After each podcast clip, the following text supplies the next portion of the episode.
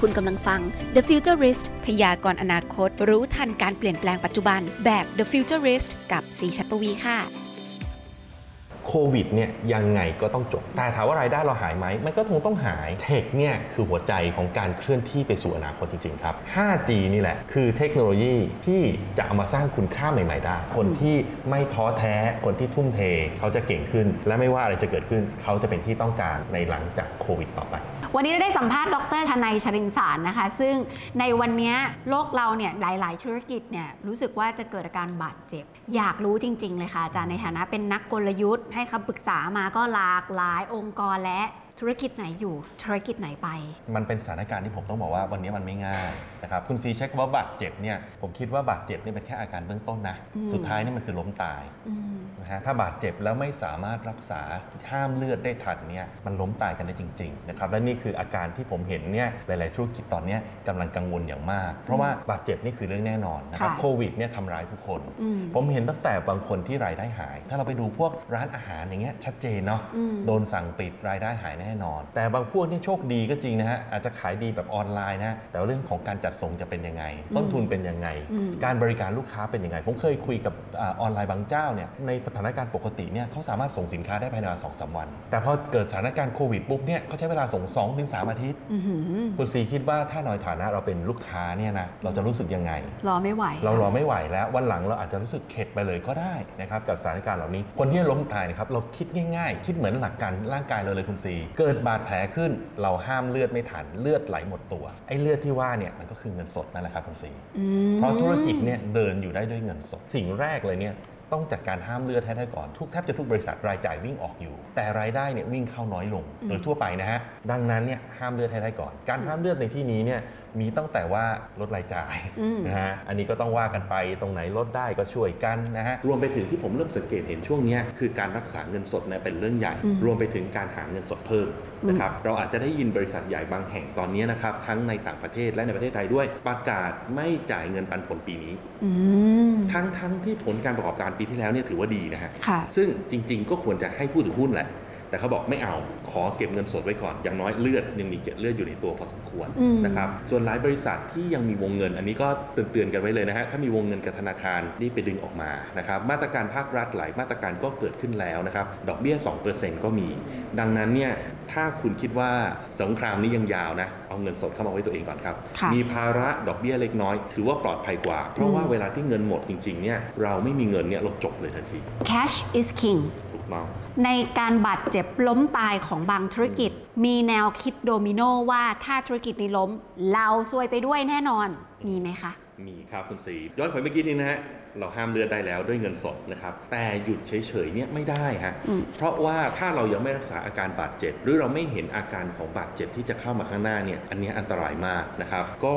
เหตุการณ์เนี่ยส่วนใหญ่ตอนแรกเนี่ยตอนที่เกิดโควิดใหม่ๆก็จะมีรายงานออกมามากมายเลยจากสารพัดที่บอกว่าธุรกิจนี้ได้ประโยชน์อ่าธุรกิจนี้เสียประโยชน์ธุรกิจนี้กระทบเยอะอย่างสายการบินเนี่ยกระทบเยอะอืมอ่าท่องเที่ยวเนี่ยกระทบเยอะแต่ในความเห็นของผมนะ ผมคิดว่าเวลาเรื่องเกิดเหตุการณ์ที่เราเรียกมันเป็นวิกฤตจริง ๆ และผมว่าวิกฤตครั้งนี้คุณสีถือว่าเป็นวิกฤตที่หนักที่สุดนะในชีวิตของหลายๆคนที่เป็นนักธุรกิจอืมผมผ่านปี 40 มา ยืนยันได้ว่าครั้งนี้หนักกว่าเยอะ หนักกว่าปี 40 อีกเหรอแน่นคะอนครับคราวนี้สิ่งที่ต้องระวังคือเมื่อมันหนักมากๆที่เป็นคริสิสเนี่ยคริสิสเนี่ยมันมันน่ากลัวครับ ดังนั้นสิ่งที่เกิดขึ้นคือจะมีบางอุตสาหกรรมที่โดนก่อน แต่จะมีอุตสาหกรรมที่ใกล้เคียงและมีความเชื่อมโยงนะครับ โลกวันนี้ครับ มันเกิดการเชื่อมโยงกันหมดแล้ว globalization นะครับทำให้ทุกประเทศเนี่ยมีการค้าขายการ import export กันอยู่ตลอดนะครับ แล้วมันยังมีคำว่า globalization 2.0 ด้วยอืมนะครับ เมื่อไม่นานมานี้คุณซีคงเห็นว่าสมัยก่อนเนี่ยแต่ประเทศเก่ง ต่างคนต่างเก่งค้าขายกันไป ตอนหลังเนี่ย supply chain มันเชื่อมกันหมดแล้วค่ะ Apple ผลิตออกแบบอยู่ที่อเมริกาผลิตอยู่ที่จีนอืมขายอยู่ที่ไทยอืมใช้ memory จากเกาหลี แต่ไอเหตุการณ์ในแบบนี้นะครับ มันทำให้เกิด disruption ได้ พอเกิดโควิดขึ้นปุ๊บ มันเกิดจุดหนึ่งมันจะกระทบข้ามกันไปหมดเลย เป็นโดมิโนนะครับตัวอย่างเช่นเนี่ยฮะข่าวที่เร็วๆนี้เลย บริษัทรถยนต์เช่า Hertz เข้าสู่กระบวนการล้มละลายทั้งที่เฮิร์สขายคนที่เดินทางค่ะเราจะเจอเขาตามสนามบิน เจอตามในเมืองถูกไหมครับ วันนี้คนถูกล็อกดาวน์กันหมด นักเดินทางไม่สมีนามบินปิดสายการบินไม่เดินทาง คนไม่เดินทาง คนอืมติดอยู่กับบ้าน คนก็ไม่เช่ารถอืมนะครับ เพราะฉะนั้นเฮิร์สเนี่ยตามมาเรียบร้อยแล้ว แล้วเฮิร์สเนี่ยมีภาระมหาศาลเลยนะฮะค่ะเพราะว่าเขามีรถอยู่ 7 0 0แสนกว่าคันคุณสีใช่ไหมโหเจ็ดแสนคัน700,000ที่ไม่ได้วิ่งกว่าคันสองเดือน ใช่ อาจจะได้วิ่งบ้างเล็ก ๆ น้อยๆ อะไรงานฉุกเฉินอะไรเงี้ยนะแต่ส่วนใหญ่นี่คือจอดอยู่นิ่ง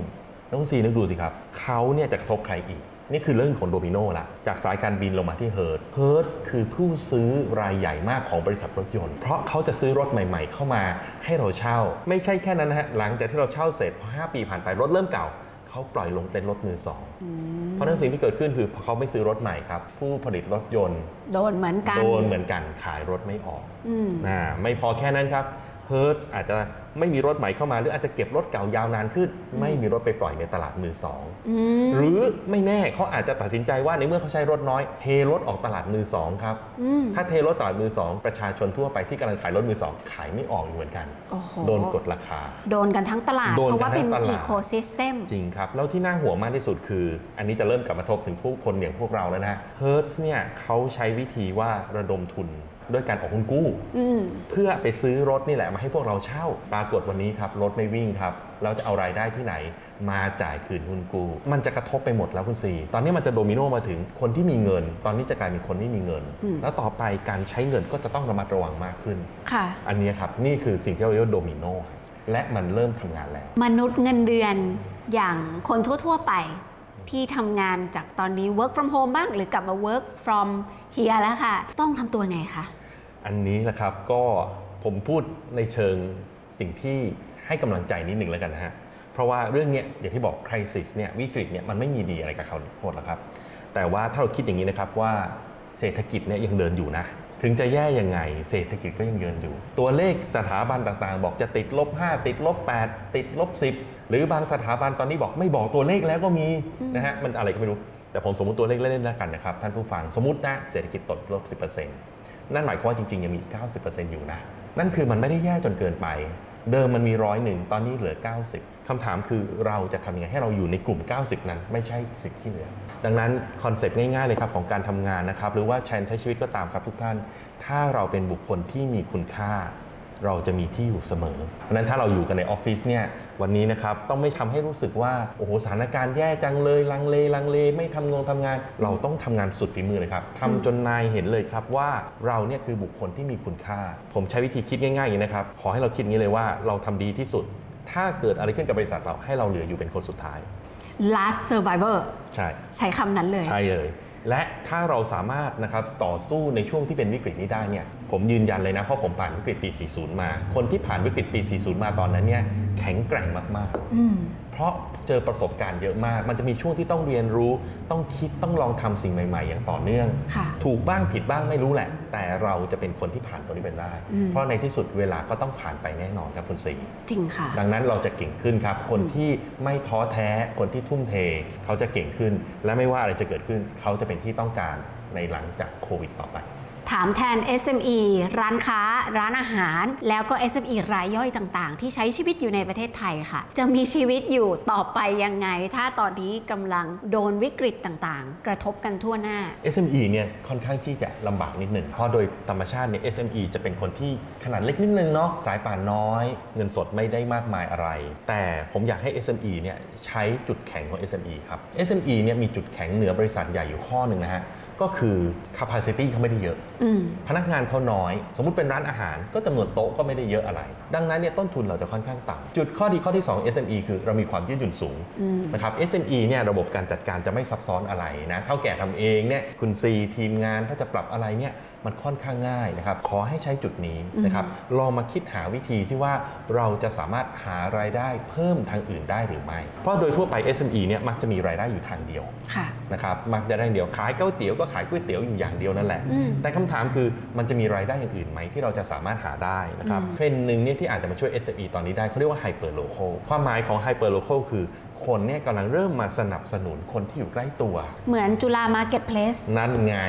นี่แหละครับ คือสิ่งที่เรียกว่า hyperlocal ครับ คือคนเนี่ยเริ่มมาอุดหนุนอะไรใกล้ๆรอบๆตัว ชุมชนออนไลน์อืมคนที่เราสนิทนะครับ สั่งอาหารรอบบ้านกัน ซื้อของรอบบ้านกัน แล้วก็แลกเปลี่ยนกันอยู่ตรงนี้สำคัญคือต้องคิดให้ออกว่าในชุมชนที่เราอยู่ ไม่ว่าจะเป็นชุมชน physical หรือชุมชน virtual เนี่ยอืมเรารู้จักใครบ้าง และเราจะหาอะไรที่มาทำรายได้ได้บ้างอืมผลิตเองไม่ได้ไม่เป็นไร คุณเชื่อไหมบนจุฬา Marketplace จำนวนมากไม่ได้ผลิตเองนะถูกต้องไปรับมาขายไอ้ทุเรียนมังคุดอะไรทั้งหลายนั่นแหละไปรับคนอื่นมาอีกที แล้วเอาค่ะมาขายในชุมชนอืมเห็นไหมฮะกินส่วนต่างเล็กน้อยเราก็อยู่ได้ค่ะแล้วก็มีรายได้ต่างๆ เพิ่มนะครับสุเพดยอดราะฉะนั้น SME เนี่ยต้องดึงจุดได้เปรียบของตัวเองขึ้นมา อย่าค่ะไปมองจุดเสียเปรียบที่ว่าฉันเล็กฉันฐานลูกค้าน้อยเงินทุนน้อยไม่ใช่อืมนะครับดอกเตอรคะถ้าพูดถึงหลาย ๆ อุตสาหกรรมที่เป็นอสังหาริมทรัพย์ ซึ่งเยอะซะด้วยในประเทศอืมไทย เปลี่ยนโฉมหน้าสุด ๆ ซีไม่ได้พูดถึงแค่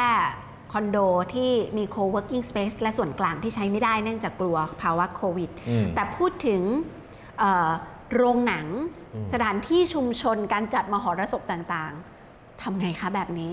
อันนี้ยากมากคุณสีต้องมองกลับไปก่อนว่าปัญหาจริง ๆ มันคืออะไร ปัญหาวันนี้มันคือเรื่องของโควิด ความปลอดภัย เรื่องของสุขภาพอืมดังนั้นเนี่ยการที่เราจะมาใกล้ชิดมากๆนี่ไม่ได้เนี่ยอืมนี่มันเราต้องเว้นสสองเมตรกันอสอยู่งเนี่เมยตรอีกอืมเออใช่ไหมครับมันไม่ง่ายมันไม่ง่ายนะครับหลักการกลยุทธ์เนี่ยมันมีอยู่ข้อหนึ่งนะครับว่าเวลาเราทำกลยุทธ์เนี่ยต้องถามก่อนว่า challenge ของเราคืออะไรกันแน่ความท้าทายที่เรากำลังเจออยู่เนี่ยมันคืออะไร เพราะบางครั้งเนี่ยเราอาจจะตีโจทย์ผิด คือเราเจอปัญหาสมมุตินะคิดแบบเด็ก ๆ เลยแล้วกันเนาะเงินในกระเป๋าไม่มีอะเอออืมพ่อแม่ไม่ให้เงินอะเอาไงดี challenge จริงๆคือพ่อแม่ไม่ให้เงินเรา แต่เราบอกว่าเราอยากมีตังค์เราอยากไปซื้อมือถือใหม่เราไปขโมยเงินคนอื่นอะเห็นไหม challenge กับ strategy มันไม่สอดคล้องกันอืมไปทำแบบนั้นเนี่ยมันเลยเกิดปัญหามากขึ้น แล้วยังกลับไปแก้ปัญหาเดิมไม่จบอีกด้วย ดังนั้นเนี่ยถ้าผมจะคุยกับท่านที่ต้องทำธุรกิจประเภทกลุ่มที่เป็นอีเวนต์กลุ่มที่จะต้องเอาคนจำนวนมาก ๆ มารวมกันอยู่ในที่น้อยๆเนี่ยนะครับอืมซึ่งอันนี้มีเยอะมากนะสายการบินก็ใช่ โรงหนังก็ใช่ ร้านอาหารก็ใช่ ทั้งหมดเนี่ยคือกลุ่มที่ธุรกิจที่อยู่ได้เพราะเอาคนเยอะ ๆ มามารวมอยู่ในกันที่น้อยๆอืมแต่วันนี้โซเชียลดิส a n น e มันเกิดขึ้นนะครับดังนั้นสิ่งที่ผมอยากจะแชร์ก็คือ ผมอยากนิให้เล่าคุณซีฟังถึง2องสององค์กรแล้วกันนะที่ผมคิดว่าเอิ่มน่าจะมีมุมมองที่ดีในการจัดการเรื่องนี้นะครับค่ะหนึ่งคือดิสนีย์อืมสองคือบรอดเวย์เพราะดิสนีย์แลนด์ก็คือคอนเซ็ปต์ของการมี property ถูกต้องเอาคนเยอะ ๆ มาอยู่ในที่เดียวกันค่ะเพื่อทำรายได้นะฮะอ่าบรอดเวย์ แบบเดียวกันเลยบรอดเวย์ก็คือโรงละครที่ต้องอัดคนเยอะๆ เข้ามาดูรายงานสดนะครับสองคนเนี่ยจะเห็นเลยว่าใช้วิธีคิดต่างกันโดยสิ้นเชิง มาดูดิสนีย์ก่อนนะครับ ล่าสุดคุณซีคงทราบข่าวแล้วเนาะดิสนีย์แลนด์เซี่ยงไฮ้เปิดแล้วนะครับ ค่ะ ช่างไห่ดิสนีย์แลนด์ช่างไห่ดิสนีย์แลนด์เปิดเรียบร้อยแล้ว ด้วยเทคโนโลยีทุกรูปแบบที่จะทำให้คนปลอดภัยอืม social distancing อืมนะครับให้คนเข้าได้ไม่เกิน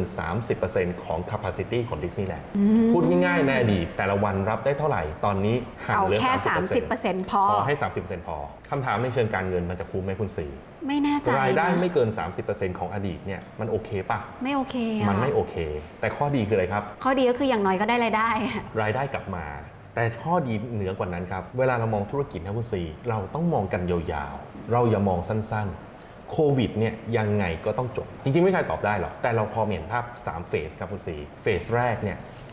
ก่อนล็อกดาวน์ภาพจะเป็นภาพหนึ่งเลย เพราะทุกคนต้องล็อกติดตัวอยู่กับบ้าน เฟสสองคือพ้นล็อกดาวน์แล้วแต่วัคซีนยังไม่มาอืมก็คือเราออกนอกบ้านได้ แต่มีความเสี่ยง เฟสที่ 3 คือ วัคซีนมาเรียบร้อยแล้วหลังจากนั้นเราจะออกจากบ้านได้อย่างสบายใจ ท้ายสุดยังไงมันก็ต้องไปภาพเนี้ยจะเร็วจะช้ามันก็ต้องไปภาพนี้ ตอนเนี้ยเรากำลังอยู่ระหว่างรอยต่อของของการเปิดเมืองอ่าดังนั้นเนี่ยมันก็จะมีไอ้ปัญหาอย่างที่เราคุยกันเนี่ยคือ social distancing อืมแต่หลังจากวัคซีนออกมันจะจบลงค่ะ เพราะฉะนั้นกลับมาที่ดิสนีย์แลนด์ถ้าเรามองกันยาวๆคุณซีเราก็ต้องอยากให้ดิสนีย์แลนด์กลับมาอย่างที่ร้อยเปอร์เซ็นต์เหมือนเดิมจริงป่ะค่ะคราวเนี้ยไอ้ช่วง time ตรงเนี้ยมันประมาณ 1 ปีถึง 1 ปีครึ่งเนี่ยเราจะทำยังไงดี ที่เราจะรักษาฐานลูกค้าของเราไว้ดังนั้นเซี่ยงไฮ้ดิสนีย์แลนด์ใช้วิธีนี้เลยคือ ยอมลดลงมาที่ 30%เพื่อให้ถูกกฎหมายทุกประการทำให้ทุกคนสบายใจไม่มีการติดเชื้ออืมรายได้ลดลงก็จริง แต่ก็กล้อมแกล้มไปได้ดีกว่าปิดเฉยๆและที่สำคัญที่สุดคือรักษาลูกค้าไว้ได้ แล้วคนไปไหมคะ คนไปครับ 30%เต็มครับในช่วงแรก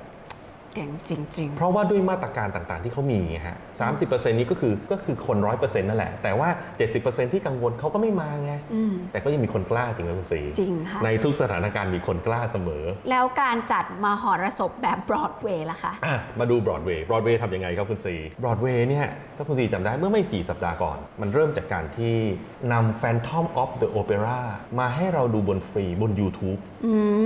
มคุณซีจำได้ แล้วถ้าจำผมจำไม่ผิดเมื่อไม่กี่วันก่อนเนี่ย Cats ก็เพิ่งมาอะคราวนี้เกิดอะไรขึ้นครับ นี่คือวิธีคิดแบบบรอดเวย์เนาะบรอดเวย์บอกว่าในเมื่อคนมาดูฉันไม่ได้ ฉันก็ให้เธอดูที่บ้านฟรีอืมๆนะฮะแต่สิ่งที่เกิดขึ้นคืออะไรครับ popularity คนดูกันเยอะมาก แต่มาดูเยอะมากแล้ว สมมุติว่านะครับเหตุการณ์กลับมาปกติ ค่ะ ผมเนี่ยดู Phantom of the Opera เรียบร้อยแล้วล่ะครับ จบไปแล้วล่ะ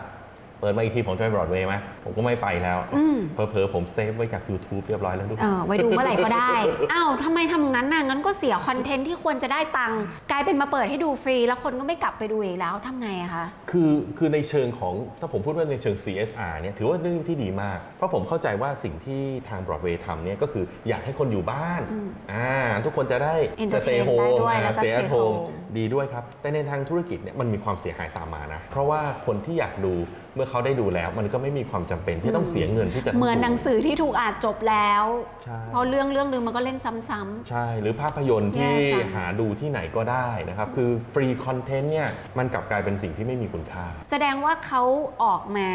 แก้ปัญหาในวิธีที่ ผิด อาจจะไม่ตรงกับพูดอย่างนี้ได้ไหมคะ challenge อืมอะกลับมาที่เรื่องเดิมนะฮะ challenge ของเราคือ social distancing เพราะฉะนั้นผมคิดว่านะความเห็นผมนะ วิธีการแก้ปัญหาก็จัดที่ social distancing นั่นแหละครับอืมเขาไม่ให้จัดอีเวนต์ใหญ่เราก็จัดอีเวนต์เล็กเขาไม่ให้เรานั่งติดกันเราก็นั่งห่างกันค่ะนะครับอืมแต่ถามว่ารายได้เราหายไหมมันก็คงต้องหาย แต่มันก็ดีกว่าที่เรายังสามารถรักษาความสัมพันธ์ได้ ธุรกิจเรายังเดินต่อ พนักงานระดับหนึ่งของเราก็ยังมีงานทำรอจนกระทั่งถึงวันที่ทุกอย่างมัน ฟ้าเปิดนะครับอืมอันนี้คือมองแค่บนฐานของธุรกิจเก่าก่อนนะฮะ แต่ระหว่างเนี้ยผมก็อยากให้ทุกคนนะฮะมองหาธุรกิจใหม่ๆ เพิ่มเติมด้วยค่ะนะครับ